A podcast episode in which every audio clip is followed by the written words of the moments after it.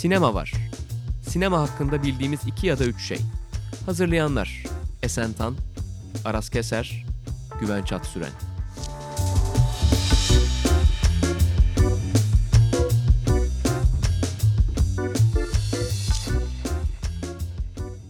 Sokrates Podcast ve Film Lovers işbirliği hazırladığımız e, Sinema Var'ın 8. bölümüne hoş geldiniz.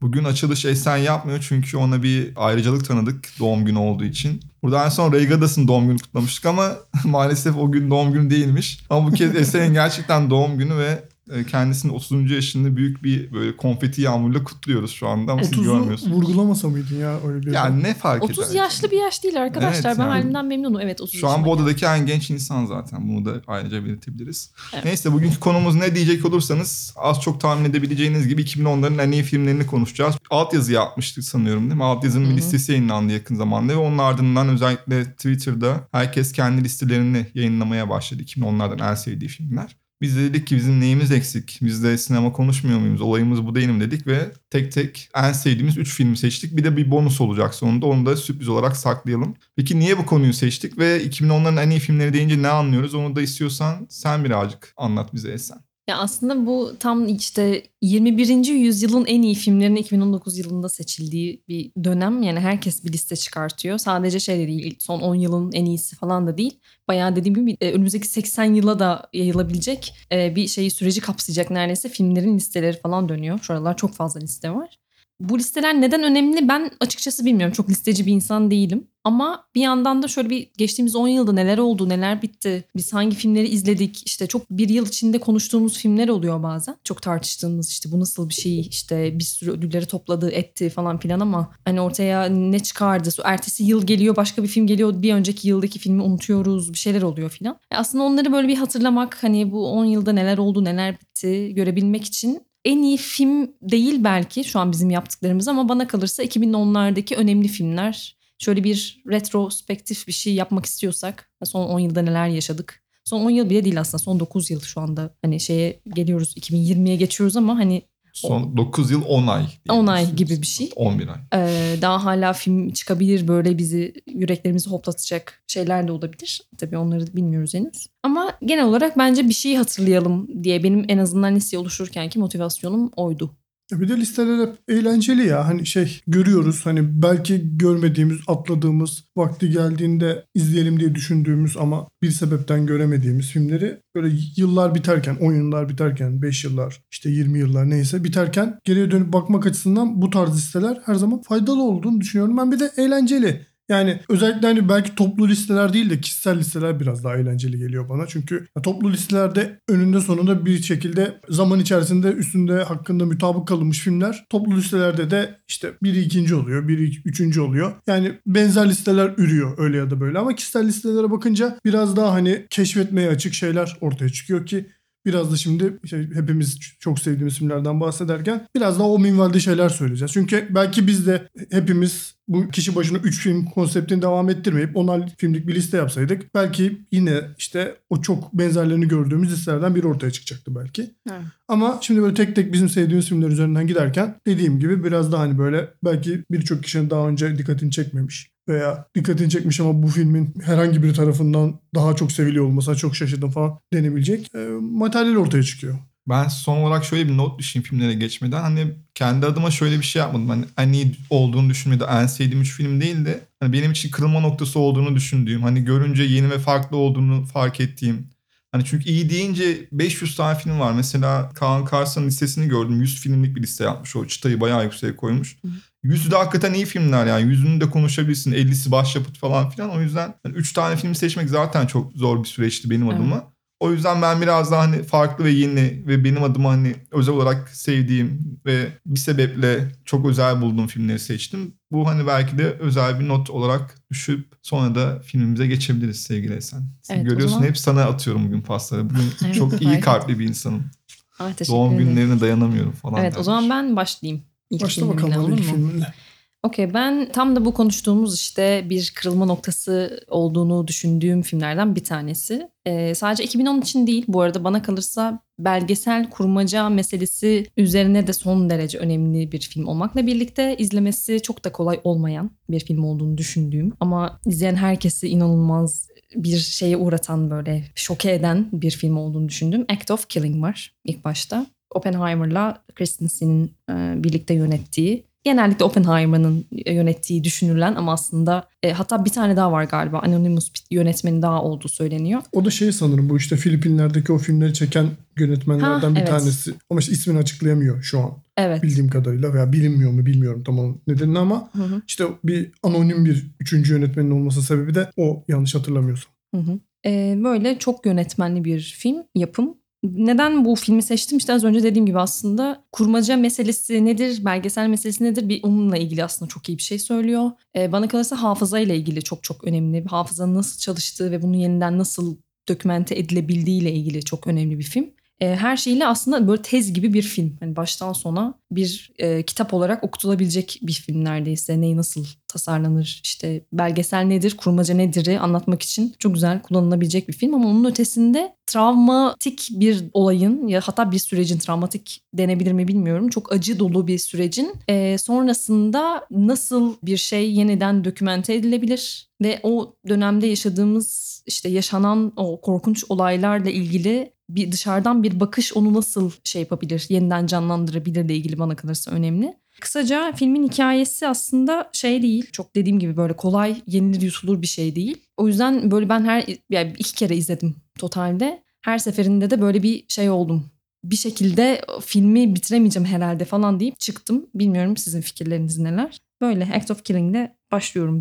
Act of Killing'in yani sinema tarihi açısından taşıdığı önemle ilgili 3 aşağı 5 yukarı aynı şeyleri düşünüyorum mesela. Ya filmi evet çok tarihsel olarak hem anlattı işte bu Endonezya'da e, yaşanmış soykırım üzerinden ürettiği sözler olarak e, hem de işte bu kurmaca belgesel anlatı yapısı üzerindeki işte o, o zeminin kayganlığı üzerine kurduğu cümleler dışında gerçekten izleme deneyimi açısından da çok enteresan bir film. Ben de filmle ilgili aslında kişisel olarak beni en çarpan noktası oydu. Ya çok enteresan bir şekilde tam olarak hangi programdı hatırlamıyorum ama dokümenterist veya insan hakları film günleri falan gibi bir şeyde Hollanda konsolosunun içindeki şapelde izledim ben filmi.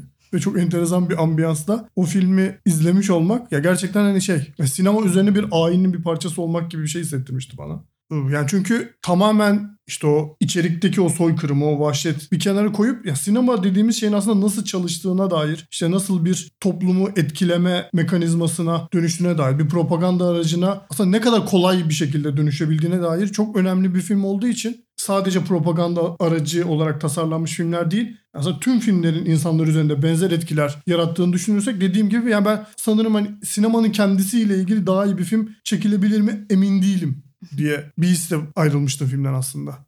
Yani size ekleme yapabileceğim çok bir şey yok ama ben sadece hani şunu belki söyleyebilirim. Biraz da sadece sinema üzerinden ya da bir görüntü estetiği üzerinden değil hani felsefe üzerinden de siyaset üzerinden de işte kötülüğün sıradanlığı üzerinden de yani sinema dışındaki birçok alanı da besleyen bir film olduğu için bence de çok değerli bir film.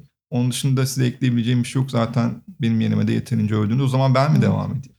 Ee, Benim ilk filmim de 2014 yapımı bir Safdie kardeşler filmi Heaven Knows What. Ee, Daha çok adlarını 2017'de Good Time'da duyduk ama belirli bir kesimde zaten bu adamlar geliyor delirtmişlerdi. Hemen filmden bahsetmek istiyorum çünkü Safdie'lerin sinemaya bakışını da birazcık özetleyen hatta en iyi özetleyen filmleri bence hala. Çünkü şöyle bir şey herkes ya her e, yönetmenin ya da bir sinema ekonominde bir işte kaybedenlerin işte bir şekilde hayatı tutunamamış insanların hikayelerini görürüz ama burada bu gerçekçilik dozu o kadar yüksek ki Safdie filmlerinde bunun. Siz bir noktada acaba bunlar gerçekten de olmuş olabilir mi diye düşünüyorsunuz ki oluyor da şöyle anlatayım. Bu film 19 yaşındaki bir eroinman ve onun böyle umutsuzca aşık olduğu sevgilisiyle arasındaki bir ilişkiyi anlatıyor. Filmin hikayesi de şöyle ortaya çıkmış. Bir gün Josh Safdie film yönetmenlerinden biri metroda bir kızla tanışıyor ve bu kız ona hayat hikayesini anlatmaya başlıyor. O da ya bu durumun çok ilgisini çekiyor ve diyor ki benim için bunu yaz, kitaba dönüştür ben sana sayfa başı para vereceğim diyor. Kız da okey diyor. İşte kız sonradan filmin başrolünde de oynayacak olan Ariel Holmes. Kitabı yazmaya başlıyor ve ama bir şey oluyor ve Josh Safdie onunla iletişimini bir anda kaybediyor. Yani kıza bir daha ulaşamıyor.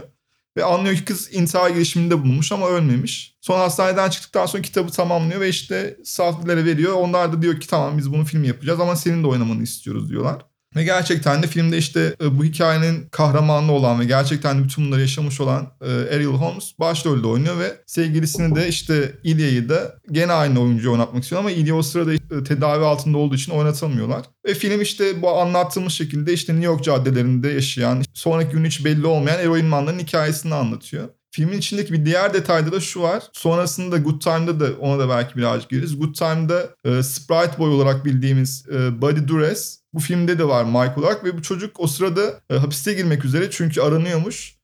Ve hani filmi sürekli böyle saftlere şey demiş. Hadi filmi bitirelim ben işte hapise gireceğim çünkü aranıyorum falan filan. Hani yarım kalmasın korkuyorum falan filan diyor. Ve gerçekten de film biter bitmez teslim oluyor. Hapise giriyor hala hapiste bu arada. Yani Good Time'da da bu arada hapisten kaçıp oynamış. Şu anda hala hiçbir şekilde oynayamıyor hiçbir filmde bu aşırı gerçekçilik durumu biraz belki izleyenler için çok bir şey ifade etmiyor olabilir ama Safdie'lerin gerçekten hani bu kaybedenlere bir şekilde hayatın kenarında köşesinde olan insanlara çok büyük bir ilgileri var.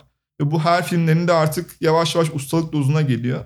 Benim tek korkum hani o ana akıma girmek işte ne bileyim o Hollywood'un bir parçası olmak öyle bir arzuya kapılmalarından çok korkuyorum açıkçası ve şu ana kadar onu yapmadılar ama umarım bundan sonra da yapmayıp bu ya aşırı gerçekçiliği belki de korumayı ona sadık kalmayı sürdürürler. Bu filmin de birazcık o bana hissettirdiği gereğinden fazla gerçekçi duygu için, o acı duygusu için bayağı sevmiştim. Bence Hollywood'da Safdie kardeşleri alıp e, bir endüstri şeyi haline getirecek bir şey de bulunmaz yani. O, o, o şekilde öğüteceğini zannetmiyorum. Hollywood bunu yapmaz. E, şundan korkuyorum. Son filminde yapımcılardan birisi mesela işte Fox Mox falan işte bayağı bir yatırım yapmış. Hı-hı. Martin Scorsese falan filan da var işin içinde. Hı-hı. Ve hani Oscar'lara da gidecek büyük ihtimalle. Uncut Games'den bahsediyor evet. burada. O bayağı bir e, yürüyor gibi şu anda. Adam Sandler'ın işte Joaquin Phoenix'in o saçma sapan performans olması bu senenin en büyük adaylarından biri olacağı düşünüyordu. En iyi film Oscar'ı için. Ay, erkek oyuncu Oscar'ı için. Hı hı. Ama tabii ki yani belki de onların karakteridir bu. Hani bir şekilde hiçbir şekilde vazgeçmezler yani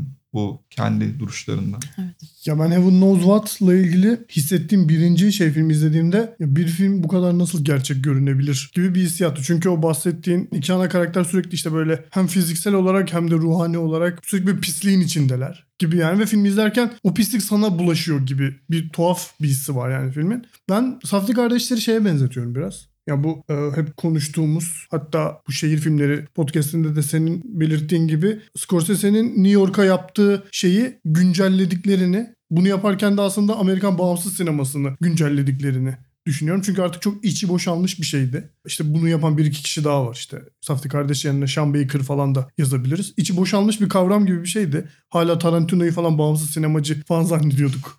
Bunlarla karşılaşana kadar. Ama yani şu an bunu yani gerçekten Amerika'nın içinden gerçek bir sinema. Yani şey derken Hollywood'u bir kenara atmıyorum da yani gerçekliğin peşinde koşan bir sinema olabileceğini yeniden gösterdiği için benim de saftileri keşfettiğim film Heaven Knows What. O yüzden çok önemli olduğunu düşünüyorum ben de. Yani bir de işte neredeyse Aras'ın anlattığı hikaye nedeniyle yani o kurmaca ve gerçek olan işte yani neyse belgesel olan şey arasında o da çok garip bir yerde duruyor. Tam bu sebeple diye düşünüyorum. Ya bu çıkışsızlık ve umutsuzluk duygusu dediğimiz şey hani sinemada çok görmeyi tercih ettiğim şeyler olmuyor. Ya da görürsek de birazcık yüzeysel kalıyor. Ama bunu gerçekten böyle bütün hamdayla, çiğliğiyle gösteren ve bu kadar hani çok büyük bir klişeleri yumruk yemek falan filan. Yani bunun gerçekten sinematik karşılığı olduğunu düşünüyorum ben hala Safdie kardeşlerin. O yüzden de hani birazcık bu filmdeki o gerçekçilik duygusunun ve gerçek olmasının aslında her şeyin. Bu film ya yani şu an 2010'lar konuşuyorsak benim listemde olmasının payı var. Derken New York'un sokakları falan arka sokaklar pis, kirpas falan derken arka sokaklar deyince neyse. derken ben de bu sefer Amerika'yı daha geniş ölçekte ele alan ama çok da birbirine uzak olmadığını düşündüğüm kendi seçtiğim filmi söylemek istiyorum. American Honey'den bahsediyorum. Ah. Andre Arnold'un ülkesi İngiltere'den çıkıp Amerikan gençliğinin nabzını nasıl bu kadar gerçek bir şekilde tutabildiğine ha- hala şaşırdığım filmi. Film aslında bir yol hikayesi olarak da değerlendirilebilir. E, ailesiyle ve içinde yaşadığı hayat şartlarıyla ilgili problemi olan Star ana karakterimiz bir gün e, bir şekilde evden kaçıyor. Daha doğrusu yani hayatıyla ilgili ne yapacağını bilmediği bir sırada bir şekilde Amerika'yı gezip kapı kapı dolaşıp dergi satan bir topluluğu fark ediyor. Öyle bir şey olduğunu fark ediyor daha doğrusu. Ve bir şekilde kadar onlara dahil oluyor. Ve bu dahil oluş hikayesi daha sonra onun hem yeni bir hayat ihtimali olduğunu fark etmesi hem aşk duygusunun farkına varması hem de onun o daracık dünyasının nasıl koca bir Amerika'ya doğru genişlerken aslında çok da Amerika'nın genelinde de çok da farklı bir şey olmadığına dair sözler öğreten bir film. Filmi ben de aslında çok yeni buluyorum bu arada. Çok genç ve çok dinamik buluyorum. Ya benim listemde bu- bulunmasının birinci nedeni de bu. Yani o filmi o boyutta çünkü aslında çok küçük bir hikaye anlatır gibi görünürken neredeyse epik bir yani Amerikan sineması, Amerikan bağımsız sineması diyebilir miyiz buna bilmiyorum. Çünkü işte dediğim gibi İngiliz bir yönetmen çekti ama o ruhu taşıyıp bu kadar epik bir duygu yaratabiliyor olması inanılmaz bence ve şey yok. Yani benim için karşılığı olmayan bir duygusu olan bir film. Yani bunu çok birkaç filmde daha hissetmiştim. Mesela Esen Hiç Sevmez Personal Shopper'ın da sadece o filme ait bir duygusu olduğunu düşünüyorum. Amerikan hani de benim için aynı durumda ve ya bence bu geç geride bırakmak üzere olduğumuz 10 yılın en iyi sahnelerinden birkaç tanesi de bu filmde. Bir tanesi bu süpermarkette e, Star'la şeyin Shia LaBeouf'un oynadığı karakterin adını hatırlayamıyorum şu an. Karşılaştığı ve Rihanna Rihanna'nın şarkısı. şey We Found, we found, Found Love'ı söyleyip aslında o kadar sakil durabilecek bir sahne ki yani birbirlerini uzaktan görüyorlar. Bir şekilde ikili arasında bir etkileşim oluyor ve ses bandında içinde bulundukları marketin şeyinden hoparlörlerinden Rihanna'nın şarkısı çalıyor. Şarkıda umutsuz bir yerde aşkı bulduk diyor. Aslında ya bu kadar sakil durabilecek bir şeyin bu kadar iyi çalışabiliyor olması ya bence şey zaten yani iyi bir yönetmenin sıradan bir fikri nasıl özel bir hale getirebileceğinin bir örneği. Ya bunun da aslında ondan sonra filmin ileriki bölümlerinde e, bir eve giriyor Star. Orada Iron Maiden tişörtlü bir kız görüyor. Diyor ki en sevdiğin grup Iron Maiden mı diyor. O da hayır diyor. Dead Kennedys diyor. Ben çok sevdiğim için. Dead Kennedy's'in hangi şarkısını çok seviyorsun diyor. O da I Kill Children'ı söylüyor ki işte zaten oradan da yani işte Amerika'nın o sistemin o evine girilen küçük kızın da bu kapı kapı dolaşıp dergi satmaya çalışan gençlerin de işte Shia LaBeouf'un oynadığı karakteri de Star'ı da bu sistemin nasıl öğüttüğüne dair bir anlam kazanıyor tüm bu şarkılar. Ki zaten filmin adı da bir şarkıdan geliyor falan gibi. Yani Ben filmin her anının e, zeka pırıltılarıyla sinematik böyle nasıl diyeyim zanaatkarlık şovu gibi hani böyle üst düzey bir zanaatkarlıkla dolu olduğunu düşündüğüm için ve yani o iki buçuk saate varan süresinde bir an bile gerçekten e, perdeden gözümü ayıramadan izlediğim ve her ağrına böyle neredeyse dokunmak istediğim bir film olduğu için seçim. Daha fazla övemeyeceğim lafı size bırakıyorum. Ya ben sadece şöyle bir ekleme yapayım. Zaten sen yeterince hakikaten dövdün. Hani filmin ne kadar kendine has, ne kadar belki de hani sevmemizi sebep olan bir sahne daha geldi aklıma. Hatta sen anlatırken. Bir kamyoncuya otostop çekiyor. Yani normal bir filmde bir klişedir yani. Bu bir tehlikedir aslında. Çünkü o kamyoncunun hani ya ona bir şey yapmasını beklersin. İşte Star'ın o an zor bir durumda olmasını beklersin. İşte çılgın kız bir hata yaptı falan. Ve böyle duygusal hani Bruce Springsteen dinleyen bir kamyoncuyla denk geliyorlar ve radyodan bu defa işte Dream Baby Dream'di sanırım. Onu açıp beraber söylemeye başlıyorlar. Yani bu bile filmin hani ya bakın ben diğerleri gibi değilim. Ben bu klişelerle uğraşmıyorum. Ben hani bu çocukların hiçbiri cool değil. Bunlar Rihanna dinliyor. Bunlar işte en berbat pop şarkıları dinliyorlar. Ve ben oradan farklı ve yeni yani sinema adına da yeni kapılar açan bir şey çıkartabiliyorum diyor Andre. Ki bu bence şu an bile çok fark edilmedi bu yaptığı şeyin yani bir e, mucize olduğu aslında. O yüzden de ben de çok değerli buluyorum ve o yılın da benim izlediğim filmler arasındaki o sene Tony Erdmann'lar vardı vesaireler. Ben hala en iyi filmi olduğunu düşünüyorum o yılın. Yani. Ben de. Evet sizin kadar övemeyeceğim için e, Honey'i geçelim o zaman direkt. ben Hiç kendi şey filmime geçiyorum buradan. Madem Tony Erdmann lafı geçti. Hı.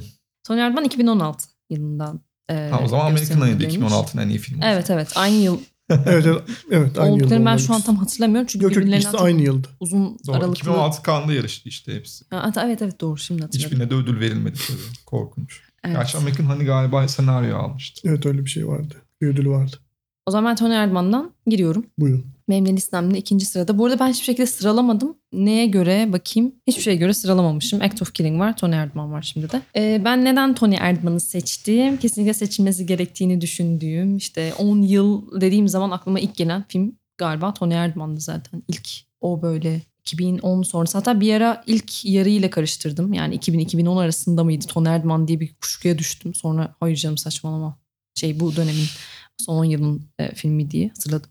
Muhteşem bir senaryo bence E, ve muhteşem bir oyunculuk, muhteşem bir yönetmenlik yani söz konusu. Yönetmen ayrıca e, benim bu yıl tekrar Porin Boy'un son filminin yapımcılığını üstlenerek ayrıca takdirimi kazanmış muhteşem bir kadın. Tony Erdmann'ın genel olarak herkes zaten çok konuştu, çok sevdi. Hiçbir şekilde sev, sevemeyen, filmle iletişime geçemeyen de bir izleyici kitlesi var. Galiba bu yüzden işte sizin az önce söylediğiniz böyle bir duygu var filmde ve o duygu anlaşılabildiği zaman aslında seyircisini kendisine çeken bir şey. Bana kalırsa Tony Erdmann da çok American Honey kadar en az e, planlı programlı bir yani çok şey değil aslında duygu falan diyoruz ama inanılmaz bir strateji var aslında bu filmlerde. Tony Erdmann da böyle bir film. E, bir işte beyaz yakalı bir kadının işte babasıyla olan ilişkisi, işte işiyle olan, kendi hayatıyla ilgili olan meseleleri, işte onun içinden nasıl çıktığı, nasıl çıkamadığı, yaşadığı tüm çatışmalar etrafında bir yani toparlanan bir hikayesi var. Ve tüm bunları yaparken bizim şimdiye kadar görmediğimizi düşündüğümüz şeyleri tekrar tekrar göstermeye çalışıyor aslında. O yüzden planlı buluyorum.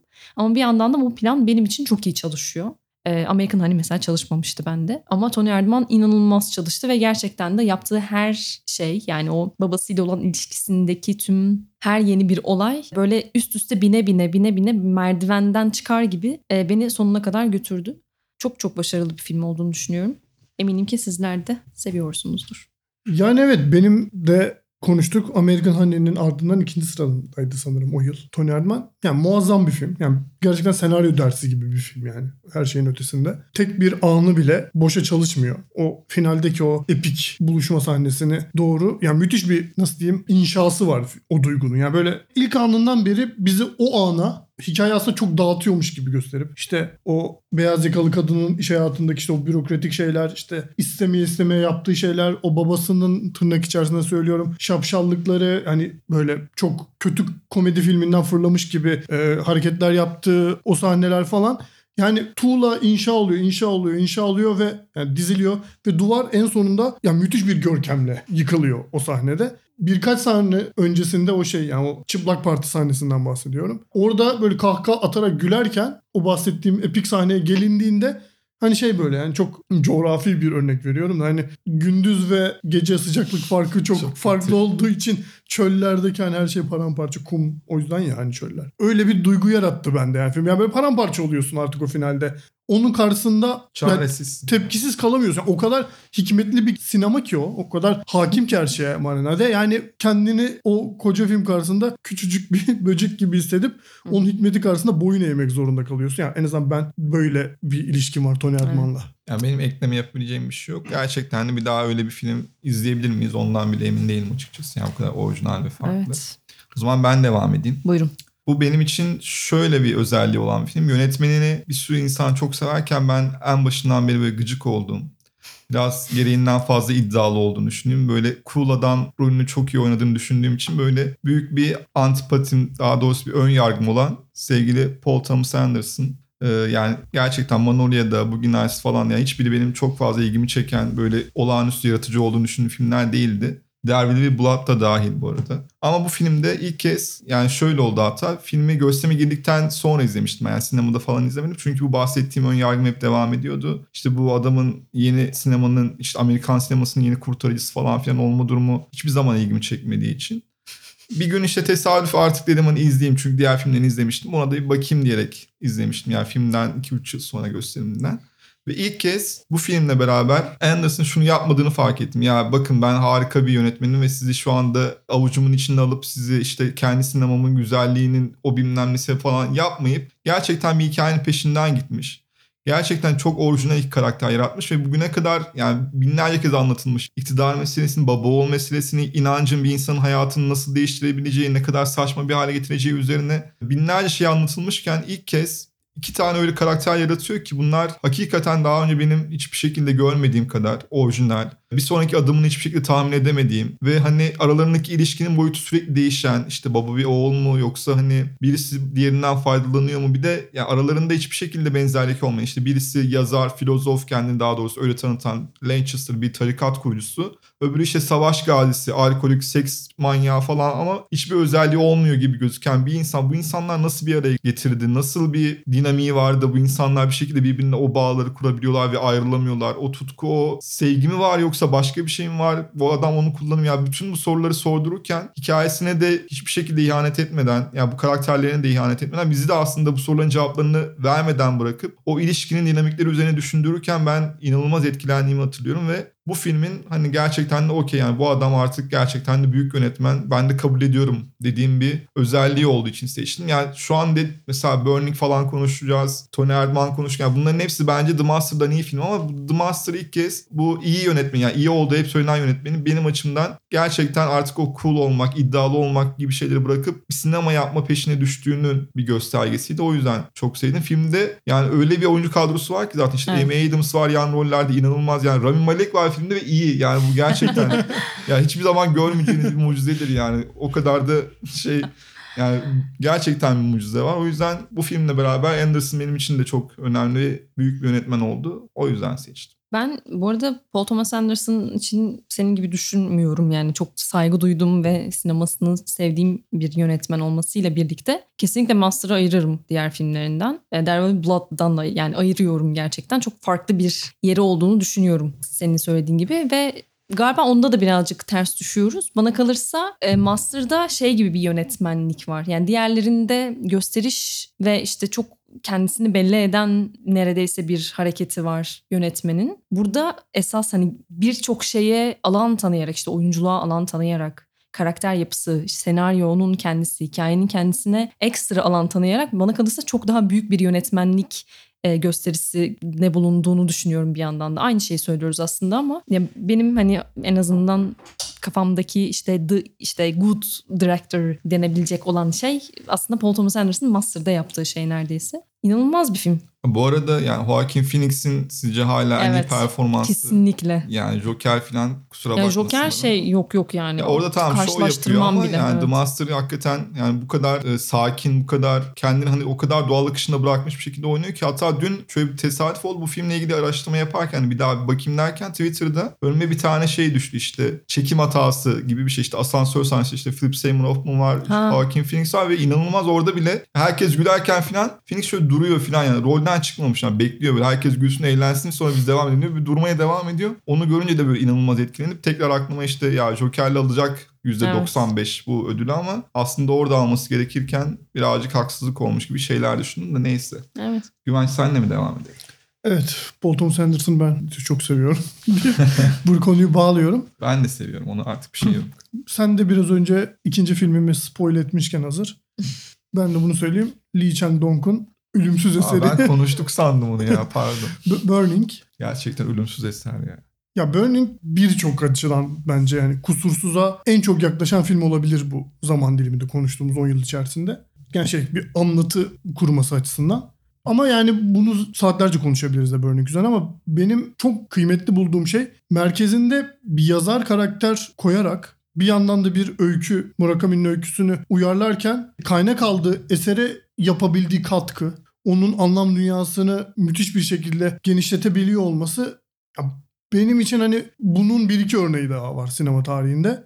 Film yazar olmak isteyen ama gündelik işler yapmak zorunda kalan bir genci anlatıyor, merkezine alıyor. O da eskaza, çocukluk aşkı gibi diyebileceğimiz bir kadınla karşılaşıyor filmin henüz başında. Sonra onun peşinden yani neredeyse bir akıntıya kapılıyor ve gidiyor. Ve bir yerden sonra bu acaba çocuğun fantazileri mi, yazmakta olduğu öykü mü yoksa hala hazırda gerçekten olan biten şeyler mi gibi bir sürü soru ortaya atarken bir yandan da müthiş bir politik metin var ortada. Yani işte Güney Kore'nin sınıfsal farklılıkları ki işte şu an çok gündemde olan Parazit de aynı konuya bambaşka bir yerden yine bu zekilikte bir yerden bakıyor.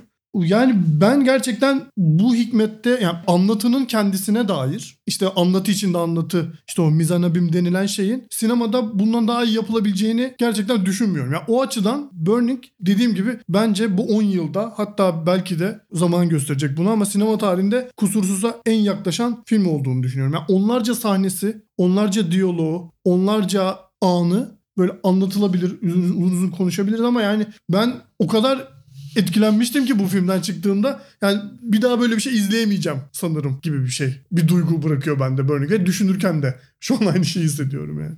Gerçekten şu an artık öyle filmler konuşuyoruz ki işte Tony Erdman, American hani şimdi de işte Burning hani ekstra ne söylenebilir diye düşününce hani belki ufak bir ekleme olarak gerçekten bir şey anlatmak, anlatımının kendisini sorun edip hikayesini her defasında yeniden kurmak. Bunu yaparken mesela Güvenç'in bahsettiği şey çok olağanüstü. Yani işte e, yani anlatının kendisini dert edinme, e, her seferinde yeniden kurgulama ama bunu yaparken çok büyük bir rezalet de ortaya çıkabilir. Yani ortaya bir anda böyle asla sizi içine almayan, hiçbir şekilde böyle sizi uzak tutan bir hikaye de ortaya çıkıyor ama hiçbir şekilde yani bir an bile siz orada ne olup bittiğine dair merakınızı kaybetmiyorsunuz şimdi. Yani bu an şu anda olan şey gerçek mi? Ya da bir kurgu mu ya da çocuğun düşlerini falan ve öyle bir noktaya gidiyorsunuz ki film sonunda artık o gerçek de olsa, kurgu da olsa ya da anlatının kendisi yani hikayenin çocuğun yazdığı bir hikaye de olsa o andan yani işte o bahsettiğim sondaki işte o araba yakma ve işte cinayet sahnesinden yani oradan yani bu artık gerçek de olsa kurgu da olsa olağanüstü etkilenmek dışında bir şey yapamıyorsunuz yani. Ki bu belki de sinemanın hayatı aştığı anlardan birisi. Yani hayatta öyle bir şey yaşansa sizi o kadar etkileyemeyecek bir durum var. Belki filmin içinde de bir kurgu olduğunu bildiğiniz bir şey var ama bütün bunlara rağmen sizi öyle bir yere getiriyor ki yönetmen ya o anda hani o gerçeklik hissi gerçek olmayan gerçeklik hissi bile sizde inanılmaz bir etki yaratıyor. O yüzden hani tekrar tekrar burada harika film, mükemmel filmleriz ama işte vakit kaybederiz. O yüzden istiyorsan seninle devam Ben şurada edebilirsin. çok ufak Ha. bir şey söyleyeceğim. O finalde getirdiğin hani bunun artık ne olduğunu hani yazılmış bir şey mi, yaşanan şey mi, çocuğun fantezisi mi neyse bunu umursamama halimiz zaten aslında sinemanın şeyi yani temeli bu. Yani senin o izlediğin şey karşısında o algını kaybedip seni yani hipnotize etme durumu ya. Ya o yüzden aslında bu kadar çok büyük bir film. Yani çünkü buna bir sürü fazla katman atıp seni bunların içinde öğütebiliyor olması inanılmaz yani. Yani hatta ben son darbeyi de vurayım. Truffaut'un meşhur sözü vardır ya hani sinema mı daha önemlidir yoksa hayatımın işte o sorunun sinema tarafının işte o kefenin daha ağır bastığı anlardan biridir belki de o filmin finali. Yani Burning'in kendisi de finali de ayrıca yani. Gerçekten büyük film.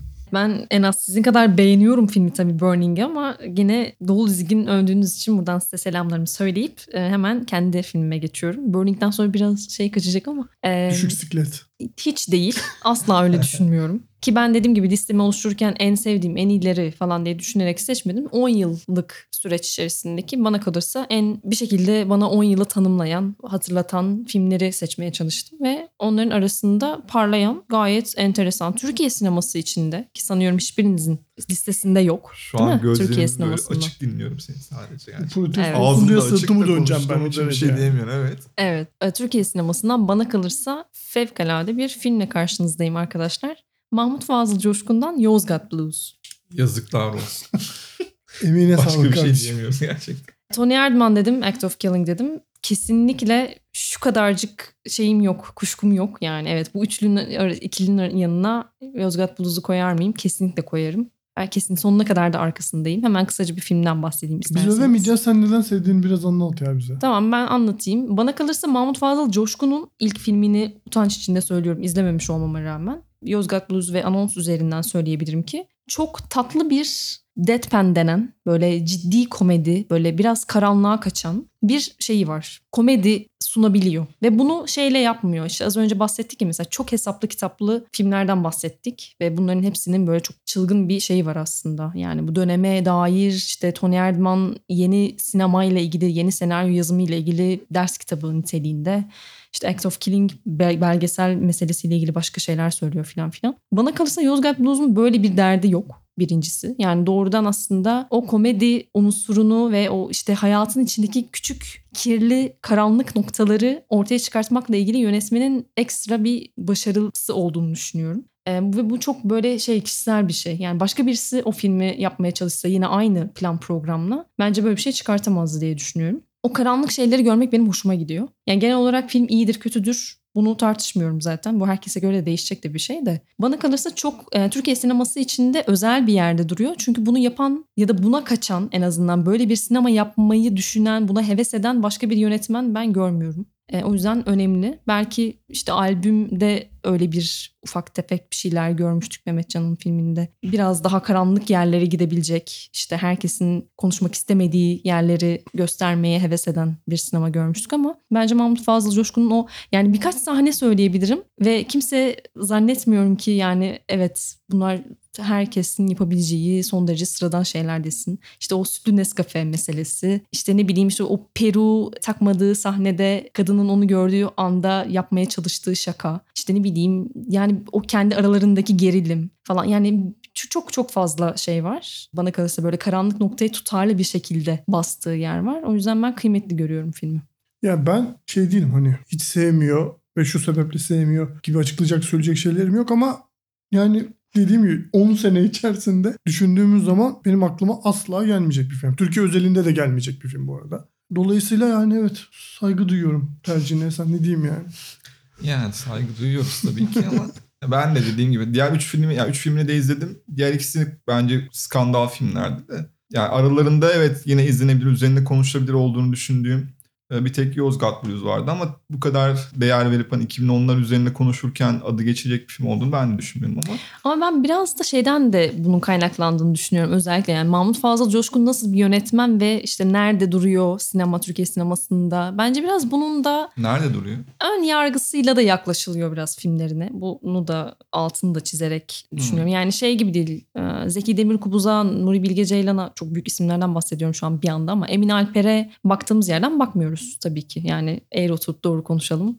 Şey değil yani o kulvarda bize daha yakın sinema sunacak olan ya da politik görüşüyle bize daha yakın olabilecek bir yönetmen olmadığı için muhtemelen filmlerine de bence biraz ön yargıyla yaklaşılıyor. Ama bana kalırsa ortaya koyduğu şey bana son derece şey geliyor. Tartışmaya değer ve özgün geliyor. Yani evet, tartışmaya değer kısmına katılabilirim. Evet katılırım Ben hatta. Lütfedip katılabilirim değil katılırım. Neyse o zaman ben tatsız sohbeti artık kesmek için bir başka harika filmden bahsedeyim. Transit. Şimdi beni az çok tanıyan ki çok az kişi var beni az çok tanıyan. İnsanlar iki şeyden yani sinema konusunda iki şeyden hep şikayet ederler. Birisi yeter şu Fassbinder, ikincisi de yeter şu Transit. Transit dediğin. Evet biraz abartmış olabilirim ama bugün bile Transit'in gerçekten 2018'de yani üstünden iki yıl bile geçmemiş. e, hakkını verildiğini, yeterince değer verildiğini düşünmüyorum bu filmin. Filmin benim için kıymetini şöyle kısa bir hikayeyle anlatayım. Filmin ilk gösterime girdiği dönemlerde bir sevgilim vardı ki şu an eski sevgilim diye bahsetmem gerekiyor. O sırada işte film zevklerimiz pek uyuşmuyordu ve birbirimizi birazcık böyle hani film zevklerimiz üzerinden birazcık aşağıladığımız bir ilişki biçimimiz vardı. Ben işte bu onun sevdiği filmleri kötülerken o transite yükleniyordu ama böyle bir yerden sonra artık e, ucunu kaçırmış ve ben şöyle bir diyalog yaşamıştım WhatsApp üzerinden. Dedim ki bir daha transitle ilgili kötü bir şey söylersen seni engelleyeceğim. O da söyledi ve engelledim. Ama bunu böyle birazcık şaka yollu yaptığımızı düşünüyordum ben o sırada. Ve böyle iki saat sonra işte engeli kaldırıp merhaba dediğimde artık o insan engellemeden önce bıraktığım insan değildi maalesef. yani bir ilişkiyi bitiren bir nokta oldu. Yani trans için gerçekten böyle e, güzel kı- kızların kalpleri kırıldı falan diyeceğim neredeyse. Ama yani gerçi neyse o ilişki de bitecekti zaten. Yani bu filmi gerçekten de e, bir şekilde değerinin verilmemesini bu örnek bile hani benim açımdan ifade ediyor. Yani Pezzol'ü zaten artık hani bir sürü üzerine yazıldı hem Türkiye'de hem yurt dışında hani onun bile yeterince hak veriliyor mu onun da farkındayım de bu film işte meşhur o baskıcı zamanlarda aşk üçlemesinin işte Phoenix ve Barbara ile beraber işte o üçlemeyi tamamlayan filmi. Konusunu uzun uzun anlatmayayım artık. Hani zaten Google'da taradığınızda da bulursunuz. Niye önemli olduğunu birazcık kısaca zaten çok bahsettim bundan da şu kadar belki hani o dediklerime ekleme yapabilirim. Yani Pezzol'un yaptığı şey yani 2. Dünya Savaşı'nda geçen bir hikaye günümüze taşırken e, ve bunu hiçbir şekilde yani kaba bir şekilde yaparken aslında ve bilerek bilinçli bir kabalıkla yaparken ve bu karakterleri yanından işte böyle motosikletle mobiletle geçen karakterlerin yanına işte 1940'lardan iki tane birbirine işte daha doğrusu platonik aşık bir adam ve işte ölmüş kocasını Marsilya sokaklarında arayan bir kadın o kadına umutsuzca aşık olan bir başka Richard adlı bir karakter ve bütün bunları dışarıdan bakınca böyle anlatınca bile absürt görünürken böyle anlatınca bile işte belki de böyle saçma bir Onur Ünlü filmi gibi gözükürken bütün o duyguyu size yaşatması, bütün o acıyı işte o mülteci durumunun ya da işte o bugün hala geçtiği zannedilen işte bütün o acıların ve problemlerin hala devam ettiğine dair bu kadar basit bir yöntemle bu kadar etkili bir sonuç ortaya çıkartması bence gerçekten yapılmamış bir şey. Yani bugün bir örneğini verin desek bence hiçbirimiz veremeyiz buna benzer bir örneği. O yüzden çok değerli ve o yüzden bugün bile yani aradan belki çok sene geçmedi ama Transit'in en az Burning kadar işte en az Sony Erdman kadar yeni ve farklı olan yani sinema adına da farklı bir kapı açan bir film olduğunu düşünüyorum. Ama işte bu diğer konuştuğumuz filmler kadar değer verilmemesi de belki beni birazcık fazla tepkisel hale getiriyor olabilir. Benim transitle ilgili söyleyeceğim şey şu. Burning'den bahsederken hani kaynak aldığı metne yenilikçi bir şeyler katıp ondan yeni bir anlam üretmesi noktasında transit hani sinema tarihinde birkaç örnek daha var diye düşünüyorum dediklerimden bir tanesi transitti. Ben Petzold'un bu romanı uyarlamaya karar verdiğini öğrendiğimde neymiş bu transit diye merak edip romanı alıp okumuştum. Çok iyi bir roman ama Mükemmel. yani Petzold'un içinden bugüne dair hatta yani tarihin geneline dair, tarih nasıl çalışır geçmiş hali hazırda yaşayan insanların üzerine nasıl bir etki yaratır falan gibi e, bir anlam çıkarıyor. Bir İkinci Dünya Savaşı hikayesi üzerine. O açıdan Transit evet bence de e, hak ettiği değeri göremeyen filmlerden bir tanesi diye düşünüyorum ve kendi son filmime geçiyorum izninizle. Evet. Sinemada yenilik dediniz arkadaşlar. Yeni bir şey deniyor dediniz. Öyle dediniz, böyle Çok dediniz. fena girdi yani. Bakın çocuklar siz dediniz Burada ama- bunun bence yani tek bir isim söylenecekse sinemada yeni bir şey deneniyor şu an. Denecekse ilk isim Portekizli Oo. büyük üstadımız, hakkı verilmeyen büyük üstadımız Pedro Costa. Ya Pedro Costa kariyerinin başından beri sinemanın ne şeyine hani zaten gişe minvalindeki beklentileri bir kenara koymak şöyle dursun. Festival sineması da yapmayı reddederek Art house sinemanın da artık hani formülize bir şey olduğunu düşünürsek onları da reddederek artık sinemanın yani bir gösteri unsuru olmasını reddederek hatta yeni bir şey yarattığını düşünüyorum ben. Ve adım adım adım yani ilk filminden bu yana şu an hani bizim izleyebildiğimiz son filmi at parasına kadar yepyeni bir sinema değil. Yani bunu görsel olarak da bahsediyorum ama ben at parasını izlerken yani şey bu benim üçüncü film at parası bu arada onu söylemedim. at parasını izlerken bu film acaba animasyon mu diye düşündüm. Öyle farklı bir ışıklandırma kullanıyor. O karanlığın içine o karakterlerini koyması, işte kamerayı fütursuzca onların yüzünün dibine yaklaştırması ki yani işte o Bergman'a atfedilir ya o extreme close-up olayı. Yani işte öyle bir yerden bakıyor olması ama bunu hiçbir zaman deneysel bir sinema değil de bir yandan da hala bir storytelling'i yani bir hikaye anlatıyor olması bize o hiç alışık olmadığımız görselliği üzerinden inanılmaz buluyorum. Yani en yeni şey bence Pedro Costa'nın yaptığı şey sinemada şu an. Ve şey bu bahsettiğim gibi at parası şu an itibariyle onun da zirvesi bence. Ya film genel itibariyle Pedro Costa'nın hep kariyerinin başından beri dert ettiği şey o Lisbon'un öteki tarafını, o turistik Lisbon'un, o hani güzel sempatik sokaklar olan Lisbon'un öteki tarafını işte Copa Verde'den gelen yeşil burun muydu ülkenin adı öyle bir şey Türkçe çevrilmesi. Oradan gelen sömürge insanların orada nasıl işte ucuz iç gücü olarak kullanıldığını, nasıl işte onların hayatlarının mahvolduğunu ama kimse neden bunlara bir şey söylemiyor kısmını dert edip tüm sinemasını zaten o yöne atfetmiş durumda Pedro Costa ve At Parası da yine daha önceki filmlerinde de gördüğümüz Ventura karakterinin bir akıl hastanesi gibi bir yerde onu takip ediyor. Ya orası aslında bir yerden sonra bir arafa dönüşüyor. Bu bahsettiğim ötekileştirilmiş insanların hapsedildiği bir araf gibi. Çünkü orada tarih de ortadan kayboluyor. İşte Ventura kendisini hala karanfil devriminin olduğu günlerde zannederken başka bir karakter 2013 yılındaki bir olaydan bahsediyor falan. Yani tarih kavramını da ortadan silip orada neredeyse hani işte Chris Marker'e falan atfettiğimiz essay film tadında bir şey çıkartırken bir yandan da takip edilecek bir hikaye, bir storytelling atabiliyor olması bence yani şu an kimsenin yanına yaklaşamadığı bir şey. Ya kolay izlenebilir bir sinema değil. Hani niye değeri verilmiyor Pedro Costa'nın da diyemem aynı sebepten dolayı. Ama yani sinema bir yerde ortadan bölündüyse bunu hep söylerim. 60'larda bunu işte yeni dalgası ve bence birinci olarak Godard yapmıştı. Ve şu an hala hazırda da 2010'larda bunu Pedro Costa yapıyor. Ama yani bunu tamamen Godard yeni bir sinema yaparken sinema alışkanlıklarının dışına taşıması sebebiyle Pedro Costa'da sahiplenilmiyor. Çok izlenmiyor. Bu bence de Pedro Costa'nın da hiç umurunda falan da değil yani. O aslında biraz Portekiz sinemasının da kaderi ya. Hani Miguel Gomez aslında hiç Hı hı. sallanmıyor ya da Joao Pedro Rodriguez var. Mesela Ornitolog da 2010'lar mükemmel bir filmdi. Ornitolog'dan bahsedecektim bugün ama işte arada başka filmler çıkınca yani Portekiz sinemasının da birazcık kaderi o. Ya filme dair ben ekstra artık bir şey zaten söyleyemem şey üstüne ama sadece dediği şeye şunu ekleme yapayım. Gerçekten hani anlattı işte Portekiz sömürge falan onlar aslında hiç filmde zannettiğiniz gibi olmuyor. Yani bir hikaye anlatımı ya da bir süreç içinde ya da bir akış içinde değil. Bir işte Ventura karakterinin hani hem onun hayal gücü hem onun olayları hem de işte biraz belki Portekiz'in siyasi tarihini de bil, yani bilmek gerekiyor az çok yani işte neler yaşandığına dair.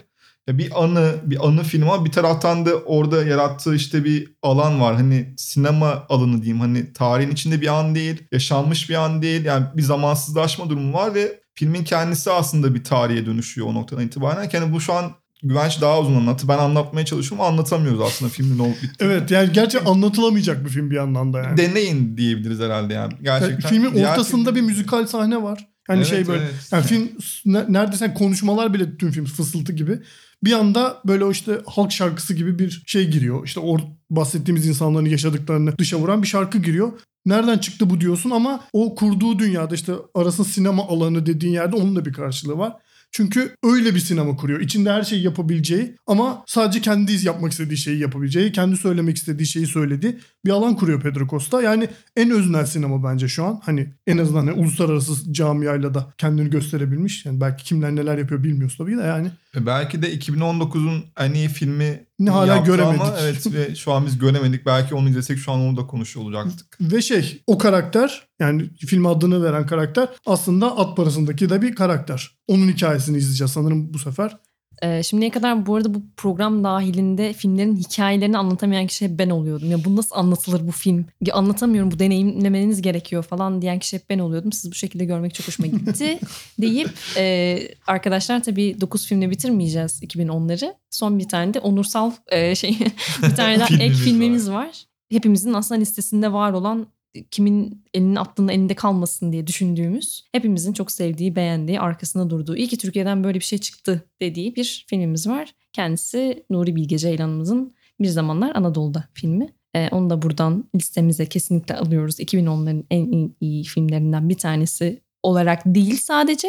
Bu dönemi bize hatırlatan, bizim geçtiğimiz 10 yılda neler oldu, neler bitti, Türkiye sineması nerelere evrildi, ne yaptı, ne etti falan diye düşünürken sahiplendiğimiz, hep yanımıza taşıdığımız, aklımızın hep bir köşesinde olan muhteşem bir film.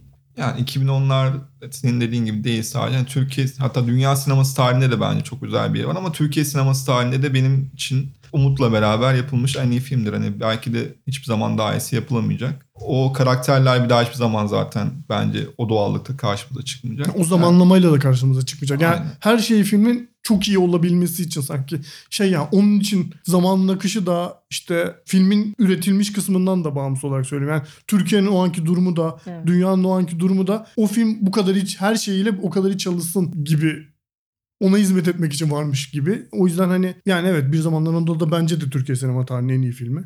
Dünya Yanına bir de ben. Ana, ana yurt otelini belki biraz yaklaştırabilirim. Ya şimdi bunu açacaksak. Sonsuza dek- sen umut sen umut dedin diye ben zaten zaman sevmek zamanı diye. ikisi de.